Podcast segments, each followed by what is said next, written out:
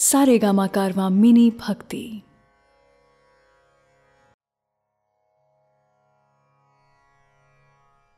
भगवत गीता, अध्याय छ आत्म संयम योग। अथ षष्ठोध्याय आत्म संयम योग। दोस्तों, हमारे कितने ही जन्म हो चुके हैं, ये हम नहीं जानते। लेकिन ये जानते हैं कि इस जन्म में हम में इतनी समझ है कि अगर हम चाहें तो इस जन्म में भगवत गीता को सुन के, समझ के ज्ञान हासिल कर सकते हैं। मैं शैलेंद्र भारती इसी ज्ञान को प्रस्तुत कर रहा हूँ। जय श्री कृष्ण श्री भगवानुवाच। अनाश्रितः कर्मफलं, कार्यं कर्म करोति यः स च योगी च, न निरग्निर्न चाक्रियः। श्री भगवान कह रहे हैं, जो पुरुष कर्म के फल की इच्छा न करके सिर्फ़ करने योग्य कर्म करता है, यानी अपने कर्तव्य को निभाता है वही असली सन्यासी और योगी है। असली सन्यासी या योगी वो नहीं, जो दुनिया को छोड़ के ये कहता है कि दुनिया के काम उसके लिए नहीं है। असली योगी वो है, जो अपना निर्धारित कर्म, अपना कर्तव्य निभाता है। बस ध्यान इस बात का रखना है दोस्तों कि कर्म के फल की आशा या इच्छा नहीं करनी है। फल की इच्छा करी तो वो स्वार्थ हो जाएगा। फल पर अधिकार नहीं सिर्फ़ कर्म पर अधिकार है। यम संन्यासमिते प्राहुर्योगं तं विद्धि पाण्डव न ह्यः सन्न्यस्तसङ्कल्पो योगी भवति कश्चन। हे अर्जुन, जिसको सन्यास कहते हैं, उसी को तू योग जान। सन्यास यानी कि कामनाओं का त्याग। अपनी कामनाओं, इच्छाओं को तो छोड़ना ही पड़ता है। तभी उस सन्यास को योग कहा जाएगा। लेकिन इच्छा को छोड़ देने का मतलब कर्म को छोड़ देना बिल्कुल भी नहीं है दोस्तों। ऐसे सन्यासी योगी नहीं माने जा सकते। कर्म तो करना ही पड़ेगा, चाहे कुछ भी हो जाए। कर्म करते हुए जो त्याग करता है, कर्म के फल में अपना जी नहीं लगाता उसे ही योगी कहा जा सकता है। आरुरोक्षुर्मनेर्योगं कर्म कारणमुच्यते, योगारूढ़स्य तस्यैव शमः कारणमुच्यते। योगी सिर्फ़ वो ही हो सकता है जो सोचता है। समझता है, मनन करता है। ऐसे मननशील पुरुष के लिए योग की प्राप्ति में यह ज़रूरी है कि वो निष्काम भाव से कर्म करे। और जब वो योग के रास्ते पर चलने लग जाता है तो सबसे ज़रूरी होता है सर्व संकल्पों का अभाव, यानी कामनाओं का त्याग। आप में से कई को लग सकता है दोस्तों कि अगर कामना करना ही छोड़ दिया तो फिर जीवन में बचेगा क्या? परंतु सच्चाई यह है कि जब आप कामना करना छोड़ेंगे, तभी असली जीवन शुरू होगा। करके तो देखिए, भगवान कृष्ण की बताई हुई इस राह पर चल के देखिए तो आप स्वयं ही समझ जाएँगे कि जीवन क्या है। यदा हिनेन्द्रियार्थेषु न कर्मस्वनुषज्जते सर्वसङ्कल्पसन्न्यासी योगारूढ़स्तदोच्यते कृष्ण कहते हैं कि जिस समय में योगी न तो इंद्रियों के भोगों में अपना मन लगाता है और ना ही कर्मों में ही आसक्त होता है, उस समय में जब वो अपनी सारी कामनाओं का त्याग कर देता है, तभी योगी होने की असली अवस्था में पहुँचता है। सबसे पहले आती है सोच। सोच के बाद सोचे हुए पर चलना और सोचे हुए पर चलने के बाद उस रास्ते से भटकना नहीं और फिर आखिर में लक्ष्य को प्राप्त करना। पूर्ण योगी बनाने के पूरे रास्ते को कृष्ण ने अर्जुन को समझाया है। उद्धरेदात्मनात्मान नात्मानमवसादयेत्। आत्मैव ह्यात्मनो बंधुर आत्मैव रिपुरात्मनः। दोस्तों, हम अपने ही सबसे बड़े मित्र हैं और अपने ही सबसे बड़े दुश्मन। अगर आपको लगता है कि आपके दोस्त या रिश्तेदार आपका भला या बुरा कर सकते हैं तो वो बिल्कुल गलत है। वो दुनियादारी की बातों में आपको फ़ायदा या नुकसान ज़रूर पहुँचा सकते हैं, लेकिन उन बातों का कोई अर्थ नहीं है। आप स्वयं ही अपने आप को इस दुनिया से ऊपर उठाकर ज्ञान हासिल करने की कोशिश कर सकते हैं। आपको खुद को ही कर्मों के बंधन में से छूटने की कोशिश करनी होगी, क्योंकि मरते भी आप हैं और जीते भी आप हैं, और अपनी कोशिश से भगवान को भी हासिल आप ही करेंगे।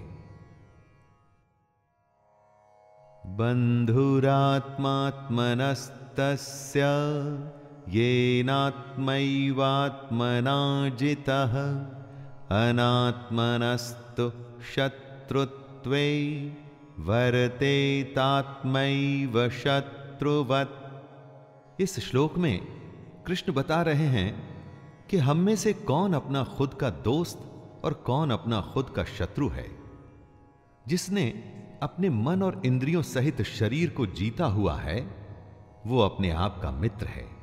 और जिसके द्वारा मन तथा इंद्रियों सहित शरीर नहीं जीता गया है, वो अपना शत्रु है। जो भावनाओं के आवेग में नहीं बहता और खुद पर नियंत्रण रखता है, वो अपना भला करता है।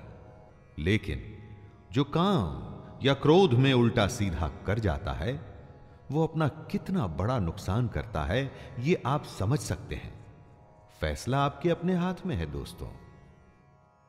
जितात्मन प्रशांत परमात्मा समाहितः शीतोष्ण सुख दुखेशु तथा मानापमानयो सर्दी में या गर्मी में सुख हो या दुख हो, जो एक जैसा ही रहता हो, शांत।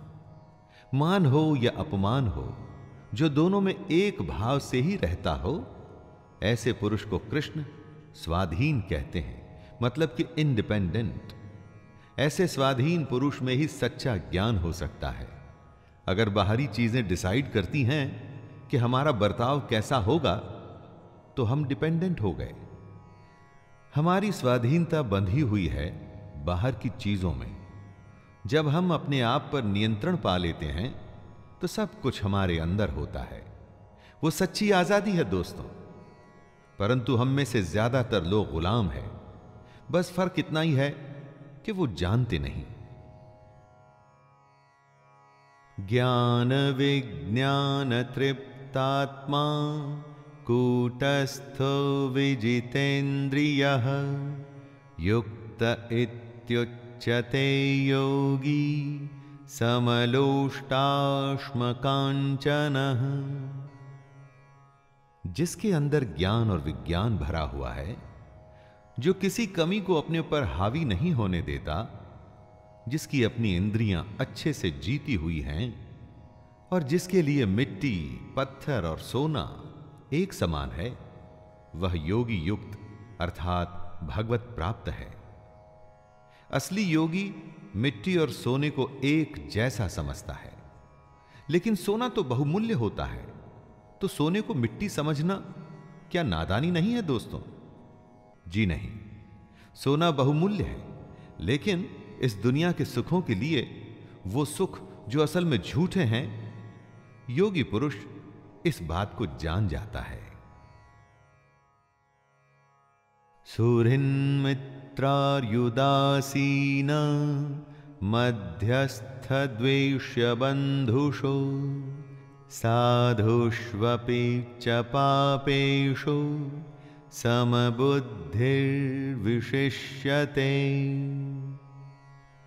योगी की परिभाषा को समझाते हुए कृष्ण कहते हैं जो सुहृद है मतलब जो मन से सबका भला चाहता है, जो सबका दोस्त है, जो अपने दुश्मन से, अपना बुरा चाहने वाले का भी अच्छा चाहता है, वही असली योगी है।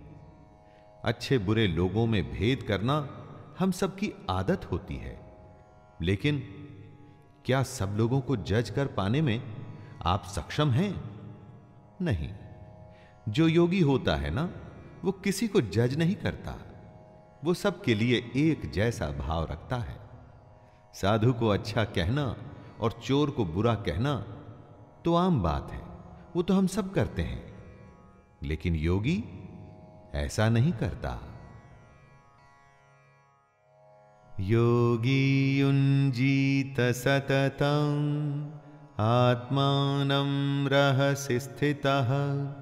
एकाकी यच्चितात्मा निराशीर परिग्रह जो अपने मन और इंद्रियों के साथ शरीर को वश में रखता है, जिसने अपने मन में आशा को खत्म कर दिया है, और जो कुछ भी संग्रह मतलब कि इकट्ठा नहीं करता, वही योगी है।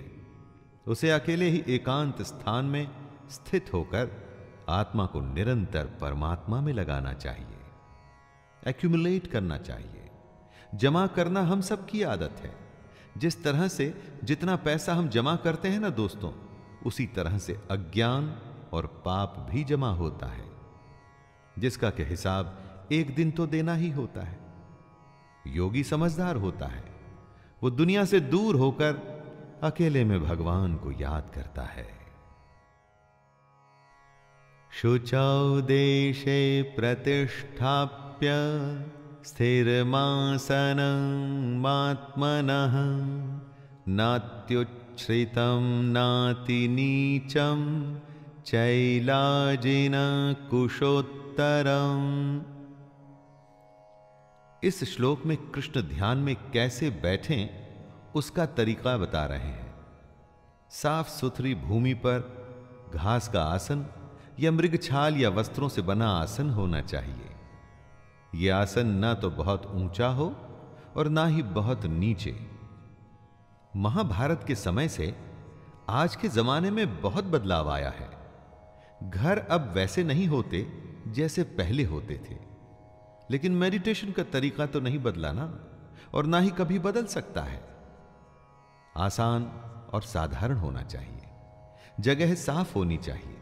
साथ में आसन ऐसा ना हो जो ऊँचा, नीचा या हिल रहा हो, अर्थात स्थिर होना चाहिए।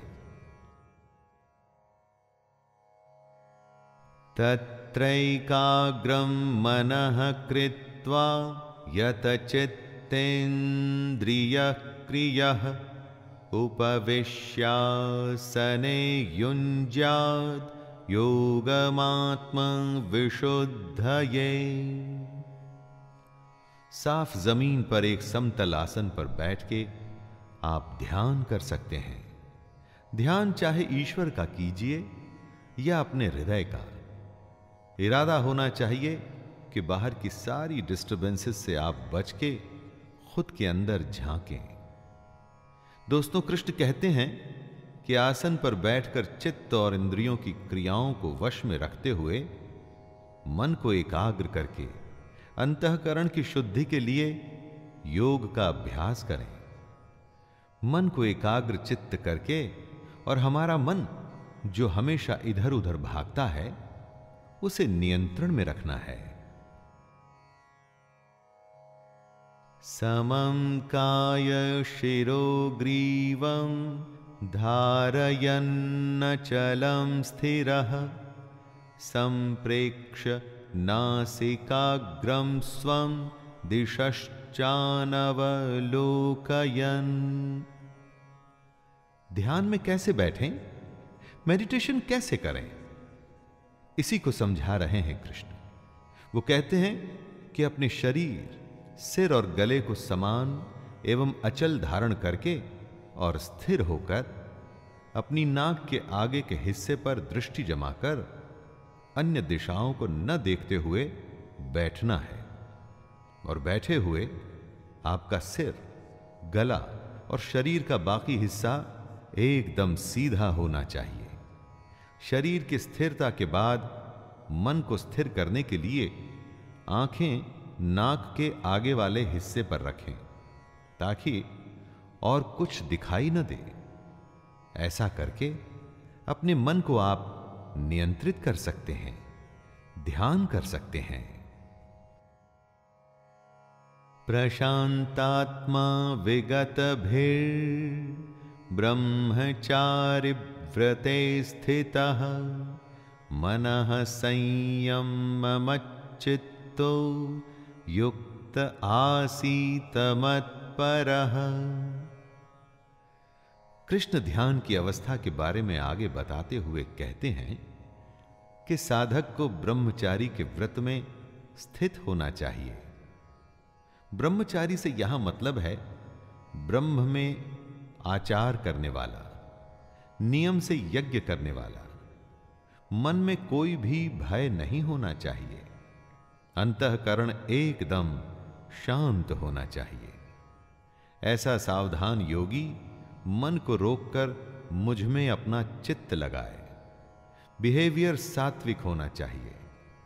किसी बात का कोई डर ना हो और मन में शांति। यही है योगी की अवस्था। युञ्जन्नेवं सदात्मानं योगी नियतमानसः। शान्तिं निर्वाणपरमां मत्संस्थामधिगच्छति। योगी की ध्यान की अवस्था को और समझाते हुए कृष्ण अर्जुन से कहते हैं, हे अर्जुन, जिसने अपने मन को वश में कर लिया है, ऐसे योगी को अपनी आत्मा में मेरे स्वरूप को ढूंढना चाहिए। ऐसा करता हुआ योगी मुझमें रहने वाली परमानंद की पराकाष्ठा रूप शांति को प्राप्त होता है। दोस्तों, हमारी आत्मा उसी परमात्मा का ही एक अंश है। मन इस सच को हमसे छुपाने की कोशिश करता है। इसीलिए मन को वश में करना एक योगी के लिए बेहद ज़रूरी है।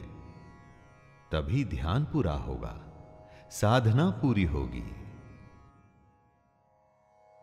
नात्यश्नतस्तु योगोस्ति न चैकांत मनश्नतः न चाति स्वप्नशीलस्य, जाग्रतो नैव चार्जुन। योग करते तो बहुत हैं, लेकिन कितनों को इसमें सिद्धि मिलती है? और कौन है वो जिनको ये सिद्धि प्राप्त होती है? यही बात कृष्ण बताते हैं, हे अर्जुन, ये योग न तो बहुत ज़्यादा खाने वाले का, न एकदम खाने वाले को मिलता है, न बहुत ज़्यादा सोने वाले को, न हमेशा जागने वाले को ही। कृष्ण यहाँ अति की बात कर रहे हैं, चाहे भूख हो या नींद, अति किसी भी वस्तु की अच्छी नहीं है, बेशक वो अधिक की हो या काम की। जितनी आवश्यकता हो उतना ही खाइए, उतना ही सोइए, और तभी योग संभव होगा। युक्ताहार विहारस्य, युक्तचेष्टस्य कर्मसु स्वप्नावबोधस्य योगो भवति दुःखः। योग उनके लिए आसान है, जो सही आचरण पर चल सके। जिनके लिए अनुशासन में चलना मुश्किल है, उनके लिए योग भी मुश्किल होगा। कृष्ण कहते हैं कि योग तो उसी का सिद्ध होता है, जो ठीक से खाता है, ठीक से सोता है, और अपने कर्मों में अपनी पूरी निष्ठा रखता है। ऐसे ही साधक का योग पूरा होता है, और उसके सारे दुख कट जाते हैं। किसी भी एक्टिविटी को आप लीजिए। अगर उस एक्टिविटी में आपको कुछ करना है तो डिसिप्लिन तो दिखाना ही पड़ेगा दोस्तों। यदा विनियतम चित्तम आत्मन्येवावतिष्ठते निःस्पृह सर्वकामेभ्यो युक्त इत्युच्यते तदा। जिसने अपने चित्त को एकदम वश में कर लिया है और जो परमात्मा में ही भली भांति स्थित हो जाता है, ऐसे समय में वो साधक भोगों से दूर होकर योग युक्त हो जाता है। मेडिटेशन में एक समय ऐसा आता है, जब आपका मन पूरी तरह से आपके वश में होता है। उसकी हिम्मत नहीं इधर उधर का सोचने की। जब ऐसी स्थिति आती है तब आप अपने आप को, अपने काम को परमात्मा में पूरी तरह से लगा सकते हैं। ऐसे समय में आप इंद्रियों के भोगों से भी एकदम दूर हो जाते हैं और यही पूर्ण योग की स्थिति होती है। यथा दीपो निवातस्थो निंगते सोपमा स्मृता योगिनो यतचित्तस्य युञ्जतो योगमात्मनः। योगी का मन, उसका चित्त कैसा होता है? इस श्लोक में उसकी बात की गई है दोस्तों। जिस प्रकार वायु रहित स्थान में स्थित दीपक चलायमान नहीं होता, जब हवा नहीं होती तो दीपक की लौ सीधे ऊपर की ओर जाती है। इधर उधर नहीं भागती। उसी तरह योगी का चित्त भी होता है। अपनी साधना में वो ऐसे रमा होता है कि उसका ध्यान कभी विचलित नहीं होता। कंसंट्रेशन इसी को तो कहते हैं। किसी काम में ऐसे लग जाना कि होश ही न रहे। यत्रो परमते चित्तम निरुद्धं योगसेवया, यत्र चैवात्मनात्मानं पश्यन्नात्मनि तुष्यति योगी के लगातार अभ्यास से चित्त ऐसी अवस्था में पहुँच सकता है, जहाँ से वो विचलित नहीं होता। ऐसी विश्राम की स्थिति में जब चित्त पहुँचता है तो हमारी सूक्ष्म बुद्धि हमारा इंटेलेक्ट परमात्मा के साक्षात्कार कर सकता है। इसी में योगी को सच्ची संतुष्टि मिलती है। हमेशा उसका मन यही चाहता है कि उसका ध्यान हर पल परमात्मा में ही लगा रहे। शुरू शुरू में अगर आपका मन वश में नहीं होता ना दोस्तों तो घबराइए मत। लगातार ध्यान का अभ्यास करते रहिए। और एक दिन ऐसा होगा कि ये जो मन है ना, ये आपके कंट्रोल में आ जाएगा। और उसके बाद योग को करना आसान हो जाएगा। सुखमात्यंतिकम यद बुद्धिग्राह्य मतेन्द्रियम वेत्ति यत्र न चैवायम। स्थितश्चलति तत्वतः कुछ सुख तो होते हैं जो इंद्रियों के भोग से आते हैं। अर्थात हमारी इस दुनिया के सुख। और कुछ सुख होते हैं जिनके बारे में हम जानते ही नहीं। कृष्ण उन्हीं के बारे में बता रहे हैं। यह सुख उस परमात्मा के साक्षात्कार से ही संभव होता है। और ये जो सुख है इसको हम अपनी सूक्ष्म बुद्धि से ही ग्रहण कर सकते हैं। लेकिन तभी जब हम योगी की अवस्था में आ जाएँ, जिन सुखों को हम जानते हैं वो तो थोड़ी देर के ही होते हैं। असली सुख क्या है वो हम में से कुछ लोग ही जानते हैं। इसलिए दोस्तों अगर आप ये जानना चाहते हैं तो योग करना शुरू कर दीजिए। योग पहला कदम है उस परम आनंद को जानने का। यम लब्ध्वा चापरं लाभं मन्यते नाधिकं ततः। यस्मिन् स्थितो न दुःखेन गुरुणापि विचाल्यते। दोस्तों, दुनिया में सबसे बड़ा लाभ क्या होता है? लाखों, करोड़ों का प्रॉफिट? या इसी तरह का कोई वर्ल्डली बेनिफिट हम लाभ को इसी सेंस में समझते हैं। यही हमारी अज्ञानता और बेवकूफ़ी है। कृष्ण कहते हैं कि सबसे बड़ा लाभ है परमात्मा की प्राप्ति। जिसको ये लाभ मिल जाता है ना, उसको उसके बाद और किसी लाभ की आवश्यकता नहीं रहती। बड़े से बड़ा दुख भी उसका कुछ नहीं कर पाता। परंतु इस लाभ को पाने के लिए योगी बनना पड़ता है। तभी इस तरह की प्राप्ति संभव है। तम विद्या दुख संयोग वियोगम योग संज्ञितम न योक्तव्यो योगो निर्विण्ण चेतसा इस दुनिया को भवसागर इसलिए कहा जाता है क्योंकि इस संसार में सिर्फ़ दुख है। और इस संसार से आप बचेंगे कैसे? कोशिश करिए यह जानने की कि आखिर उस संसार में है क्या।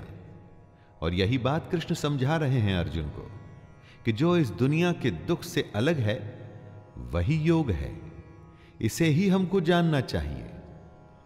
और जानने के बाद इस योग को हमको सच्चे मन से करने का अभ्यास करना चाहिए। प्रैक्टिस ही आपको योग में परफेक्ट बनाएगी।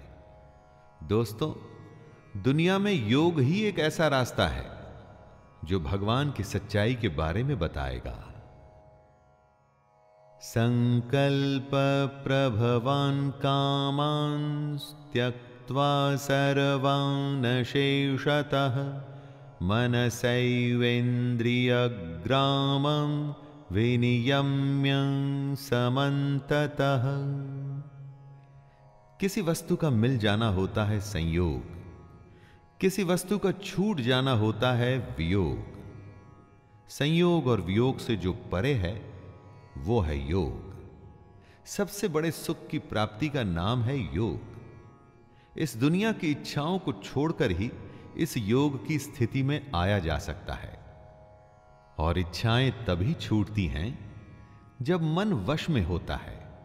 इसलिए अगर योग की स्थिति में आना है तो लालच, स्वार्थ, दुनिया के छोटे मोटे फ़ायदे, रिश्तेदारी, मोह, सब कुछ छोड़ना पड़ता है। दोस्तों, फैसला आपके हाथ में है। आपको छोटा फ़ायदा चाहिए या सबसे बड़ा फ़ायदा? शनैः शनैरुपरमेद बुद्ध्या धृतिग्रहीतया आत्मसंस्थं मनः कृत्वा न किंचिदपि चिंतयेत पानी की अपनी कोई पहचान नहीं होती। जिस भी बर्तन में डालिए, पानी उसके जैसा ही बन जाता है। लेकिन यही पानी जब लगातार किसी चट्टान पर गिरता रहता है तो अपना असर छोड़ जाता है। इसी को कृष्ण क्रम क्रम अभ्यास बता रहे हैं। धीरे धीरे अपनी प्रैक्टिस करते रहिए और योग की स्थिति को पाने के लिए हर रोज ध्यान करते रहिए। मेडिटेशन में बैठते रहिए। कुछ समय के बाद आप देखेंगे कि इसका नतीजा आपको दिखना शुरू हो गया है। दोस्तों, ये बात योग ही नहीं जीवन के हर पहलू पर भी लागू होती है। यतो यतो निश्चरति मनश्चञ्चलमस्थिरं ततस्ततो नियम्यैतद् आत्मन्येव वशं नयेत्। आप जो करना चाहते हैं, मन उसमें कभी नहीं लगता। और जो नहीं करना चाहते, मन बार बार उसी तरफ़ भागता है। इसीलिए तो मन को चंचल कहते हैं दोस्तों। ये कभी रुकता नहीं। परंतु लगातार अभ्यास से इसकी इसी आदत पे आप विजय पा सकते हैं। दुनिया की अलग अलग बातें इसको भगाती हैं, अस्थिर बनाती हैं। आपके अपने संकल्प, अपनी इच्छा शक्ति को दृढ़ करके ध्यान करते हुए इसी मन को वश में करना है। तभी ये मन परमात्मा या जो काम आप करना चाहते हैं, उसमें ही लगा रहेगा। प्रशांत मनसं ह्येनं योगिनं सुखमुत्तमम् उपैति शान्तरजसं ब्रह्मभूतमकल्मषम् गति चाहे धीमी ही क्यों न हो लेकिन लगातार अभ्यास के बाद आप पाएँगे कि आप अपने मन को वश में कर सकते हैं।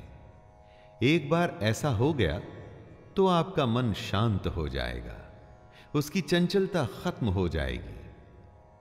ये अवस्था ही पहली कड़ी है उस श्रृंखला की जो आपको एक दिन परम आनंद के पास ले जाएगी।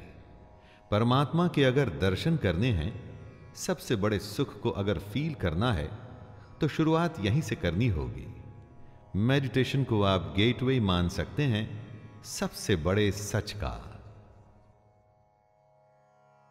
युञ्जन्नेवं सदात्मानं योगी विगतकल्मषः सुखेन ब्रह्म संस्पर्शम् अत्यन्तं सुखमश्नुते। जो लगातार खुद को ध्यान में लगाकर, अपने मन को वश में करके योगी की स्थिति में आता है, वो सारे पापों से भी दूर हो जाता है। वही योगी पर ब्रह्म परमात्मा के रूप को जान पाता है। यही तो सबसे बड़ा आनंद है। किसी को सोने में, किसी को खाने में, और भी न जाने अनगिनत काम हैं जिससे लोगों को आनंद मिलता है। लेकिन दोस्तों, ये सारे आनंद क्षणिक हैं, कुछ मोमेंट्स में खत्म हो जाने वाले। ब्रह्म के स्वरूप को पहचानने का जो आनंद है, वो सदा सदा के लिए है। वो ऐसा सुख है, जो कभी खत्म नहीं होता। सर्वभूतस्थमात्मान, सर्वभूतानि चात्मनि, ईक्षते योगयुक्तात्मा। सर्वत्र समदर्शन। हमारे चारों तरफ़ एक अनंत चेतना है इन्फिनिट कॉन्शियसनेस इसी में हमको एक भाव से अपना मन लगाना होता है। जो योगी ऐसा करने में सक्षम हो जाता है, जो सबको समभाव से देखता है, वो अपनी आत्मा को जान जाता है। हमारी आत्मा में सब कुछ है, लेकिन उसे देखने के लिए ज्ञान चाहिए होता है और यह ज्ञान योग से ही आता है। कॉन्शियसनेस की सबसे बड़ी स्थिति को ही योग कहते हैं और तभी हम अपने आप को पूरी दुनिया में और पूरी दुनिया को अपने आप में देख पाते हैं। यो माँ पश्यति सर्वत्र, सर्वं च मयि पश्यति। तस्याहं न प्रणश्यामि, स च प्रणश्यति। बहुत बड़ा एक सवाल है। आज से हज़ारों साल पहले भी था। आज भी है और आगे भी रहेगा दोस्तों। अगर भगवान है तो दिखता क्यों नहीं? जो होता है, वो दिखता है। जो नहीं होता, वो नहीं दिखता। ऐसा हमारी इस दुनिया की सोच कहती है। विज्ञान अभी स्पिरिचुअलिटी के पास नहीं पहुँच पाया है। जब देखना ही गलत हो तो भगवान दिखेगा कैसे? अरे उसे देखने के लिए योग की स्थिति में आना पड़ता है। जब आप इस योग की स्थिति में आ जाते हैं, तब कृष्ण आपके लिए अदृश्य नहीं, और आप कृष्ण के लिए अदृश्य नहीं। सर्वभूतस्थितं यो माँ भजत्येकत्वमास्थितः सर्वथा वर्तमानोऽपि स योगी मयि वर्तते दोस्तों, इस दुनिया में अनेकता है, परंतु उस भगवान तक जाने के लिए आपको एकता का सहारा लेना है। अपनी सारी फीलिंग्स को एक करके ध्यान लगाना है। इस एक ही भाव में स्थित होकर जो अपना ध्यान मन पे लगा, उसे वश में करता है, वही योगी बन पाता है। बहुत सारे विचारों की ज़रूरत नहीं है। निश्चय से खुद को नियंत्रण में रखना है, तभी बुद्धि एक जगह लगती है, वरना इधर उधर भागती रहती है। कृष्ण कहते हैं जो ऐसा करते हुए मुझे भजता है, मैं उसे ही प्राप्त होता हूँ। आत्मौपम्येन सर्वत्र समं पश्यति योऽर्जुन, सुखं वा यदि वा दुःखं स योगी परमो मतः हे अर्जुन जो योगी सुख और दुख को समान ही देखता है, ऐसे सम देखने वाले योगी को परम श्रेष्ठ माना गया है। दोस्तों, जो भेदभाव करे, क्या वो योगी कहलाया जा सकता है? नहीं। जो सबको स्वीकार न करे, क्या वो योगी कहलाया जा सकता है? कभी नहीं। कृष्ण योगी को डिफाइन करते हुए बताते हैं कि योगी तो वो है जो समभाव रखता है। वो सुख और दुख में एक जैसा होता है। भगवान को सिर्फ़ मंदिर या पूजा पाठ में हम जैसे लोग देखते हैं। वो तो योगी ही होता है, जिसे हर वस्तु में भगवान दिखता है। अर्जुन उवाच योऽयं योगस्त्वया प्रोक्तः साम्येन मधुसूदन। एतस्याहं न पश्यामि चञ्चलत्वा स्थितिं स्थिराम्। अर्जुन एक बहुत ही स्वाभाविक सवाल पूछते हैं। यह सवाल हम सबके मन में सबसे पहले आता है दोस्तों। हे मधुसूदन, जो ये योग आपने समभाव से कहा है, मन के चंचल होने से मैं इसकी नित्य स्थिति को नहीं देखता हूँ। अर्जुन कहते हैं कि मन क्योंकि चंचल है, इसलिए वो कभी समभाव में आ ही नहीं पाते। ये कहना तो आसान है कि सुख और दुख को एक जैसा देख के समभाव रखना चाहिए। लेकिन मैं ये जानना चाहता हूँ कि इस समभाव को लाएँ कैसे? चंचलम ही मन कृष्ण प्रमाथि बलवृदृढ़ तस्याहम निग्रहम मन्ये वायोरिव सुदुष्करम। हे श्री कृष्ण ये मन बड़ा चंचल है, दूसरों को दबाता है, बड़ा दृढ़ और बलवान है। मन को वश में करना, मैं वायु को रोकने की भांति बहुत ही दुष्कर मानता हूँ। क्या वायु को आप रोक पाते हैं? दोस्तों, अर्जुन मन को वश में करने को इतना ही मुश्किल बता रहे हैं और पूछ रहे हैं कि इस बदमाश मन को कैसे कंट्रोल में लाएँ। इसीलिए तो कहा जाता है कि मन के हारे हार है और मन के जीते जीत। मन इतना बड़ा है कि हर हार और जीत इसी से जुड़ी है और अर्जुन इसी सबसे बड़े सवाल से परेशान है। श्री भगवानुवाच असंशय महाबाहो मनो दुर्निग्रहं चलम् अभ्यासेन तु कौन्तेय वैराग्येण च गृह्यते। सबसे कठिन प्रश्न का सबसे आसान उत्तर सिर्फ़ कृष्ण ही दे सकते हैं। श्री भगवान बोले, हे महाबाहो, निसंदेह मन चंचल और कठिनता से वश में होने वाला है। परंतु हे कुंती पुत्र अर्जुन, ये अभ्यास और वैराग्य से वश में होता है। दोस्तों, इस एक सलाह को अगर आप गांठ बाँध लें, समझ लें तो दुनिया की किसी भी मुश्किल को आसानी से झेल जाएँगे, उसे जीत जाएँगे। मन किसी के वश में नहीं आता, लेकिन वो अभ्यास और वैराग्य के वश में आ जाता है। प्रैक्टिस करते रहिए, अपने आप इच्छाओं का दमन हो जाएगा। असंयतात्मना योगो दुष्प्राप इति मे मति, वश्यात्मना तो यतता शक्यो वाप्तुमुपायतः कृष्ण कहते हैं कि जिसका मन वश में किया हुआ नहीं है, ऐसे पुरुष के लिए योग प्राप्त करना बेहद मुश्किल है। लेकिन प्रयत्नशील पुरुष अगर लगातार अभ्यास में लगा रहे तो वो योग को प्राप्त कर सकता है।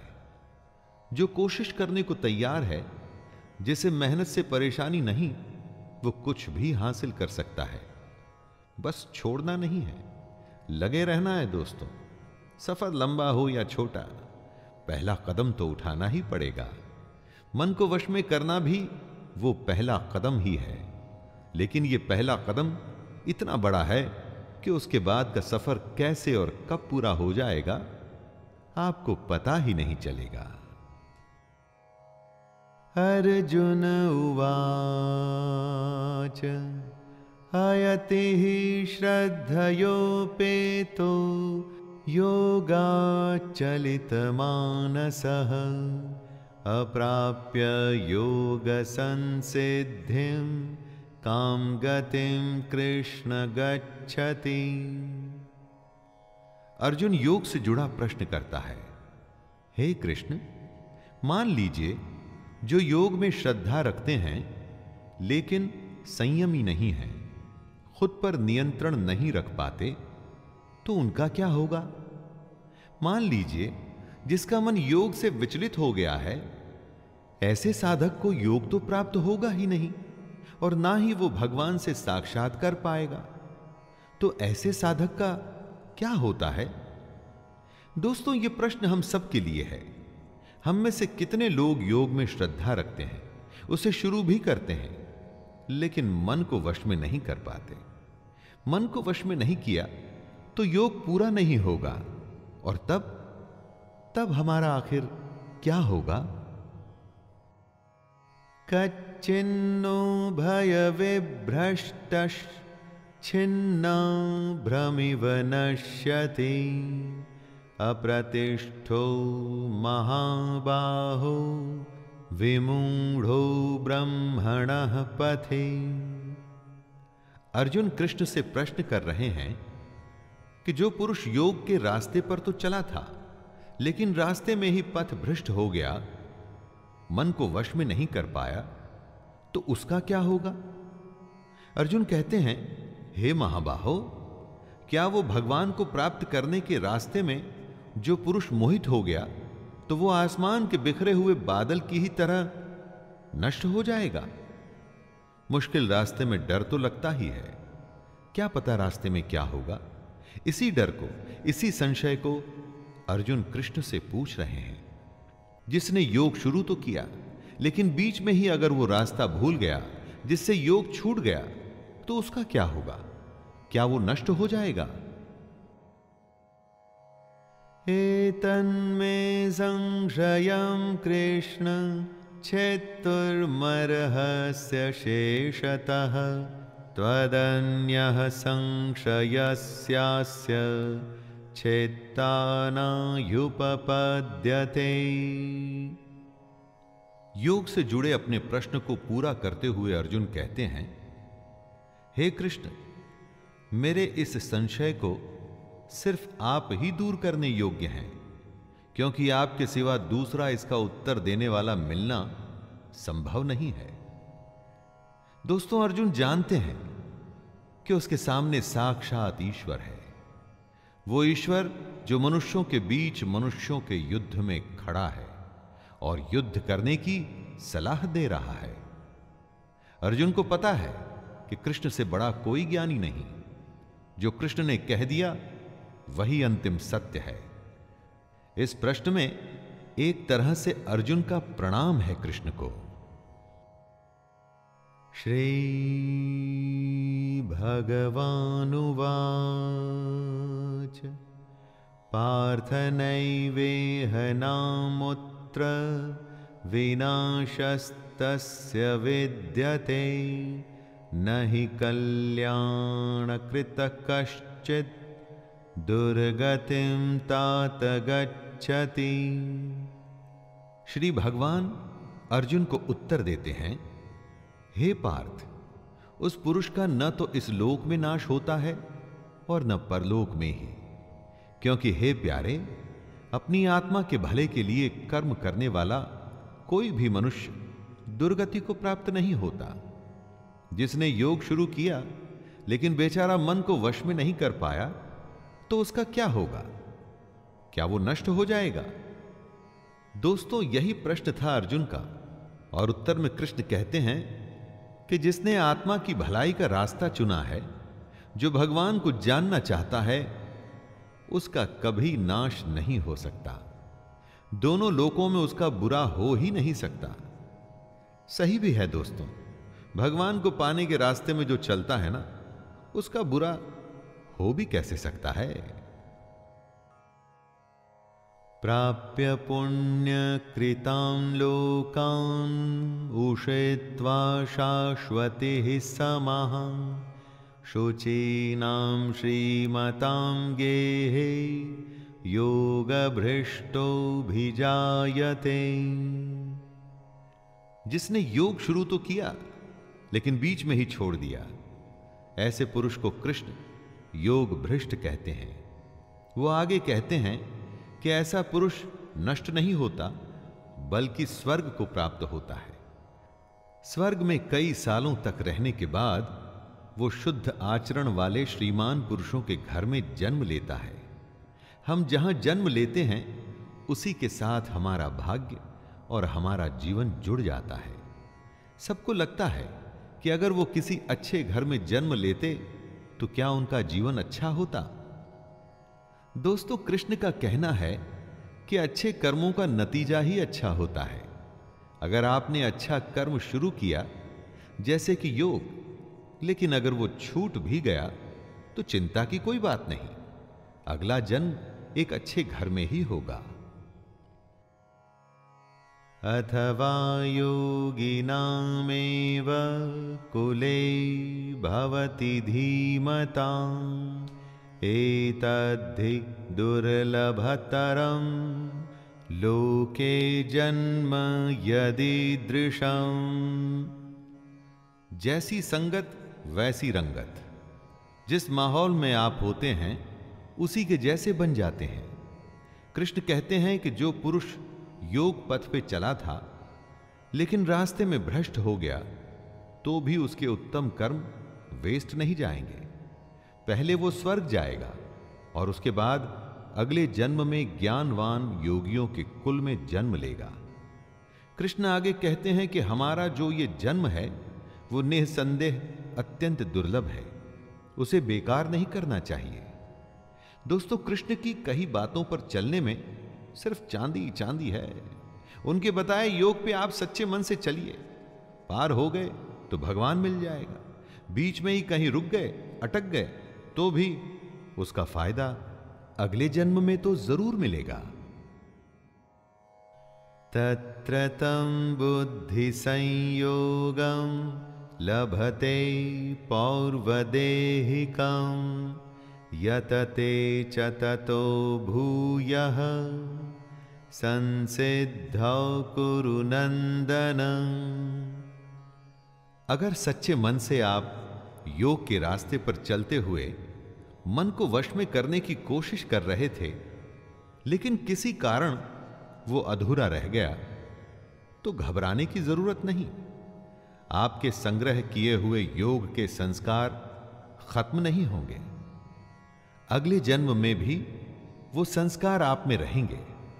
और अपना सफ़र आप उसके आगे से शुरू कर पाएँगे।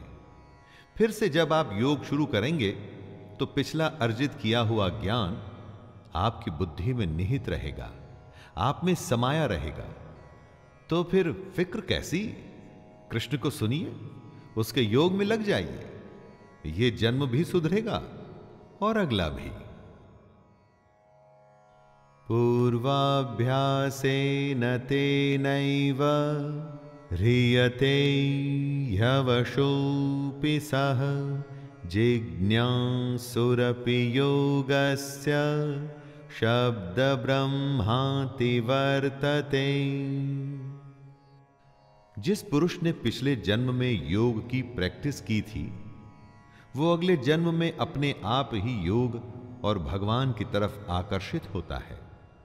इसे ही पिछले जन्म के संस्कार कहते हैं दोस्तों। वो अगले जन्म में किसी ज्ञानी के घर में ही जन्म लेता है। उसके मन में अपने आप ही ज्ञान की जिज्ञासा रहती है।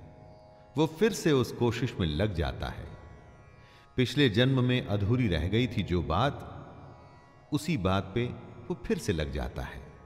सीधी सी बात इतनी है दोस्तों कि अगर आप अच्छे काम करेंगे, सच्चे मन से करेंगे फल में लगाव नहीं रखेंगे तो आपकी कोई भी कोशिश कभी भी बेकार नहीं जाएगी। उसका असर कभी ना कभी तो दिखेगा ही। इस जन्म में अगर आप हार भी गए तो अगले जन्म में जीत अवश्य होगी। प्रयत्नाद्यत मानस्तु, योगी संशुद्ध किल्बिषः अनेक जन्म संसिद्धस् ततो यात पराम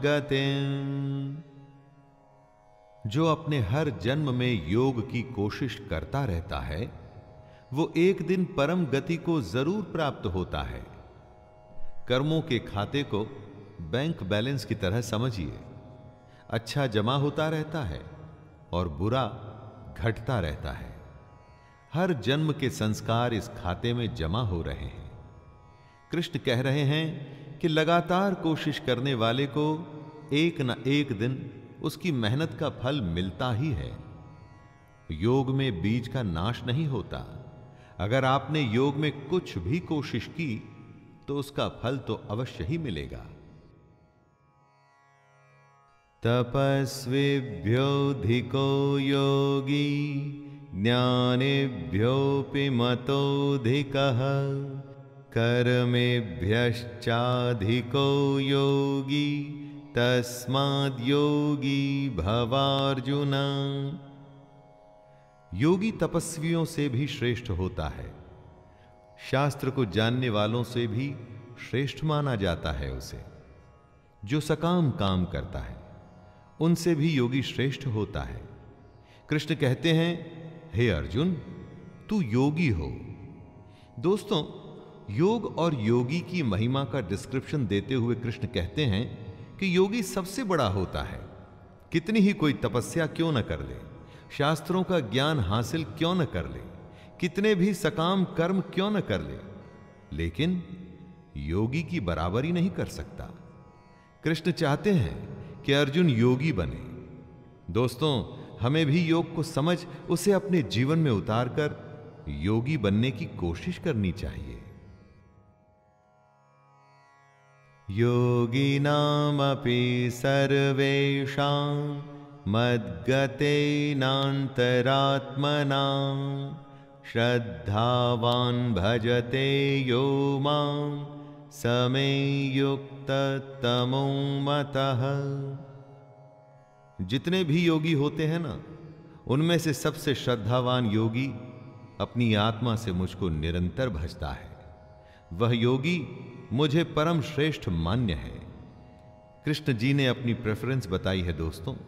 भजन दिखावे की चीज़ नहीं होती, इसका प्रदर्शन नहीं करना चाहिए।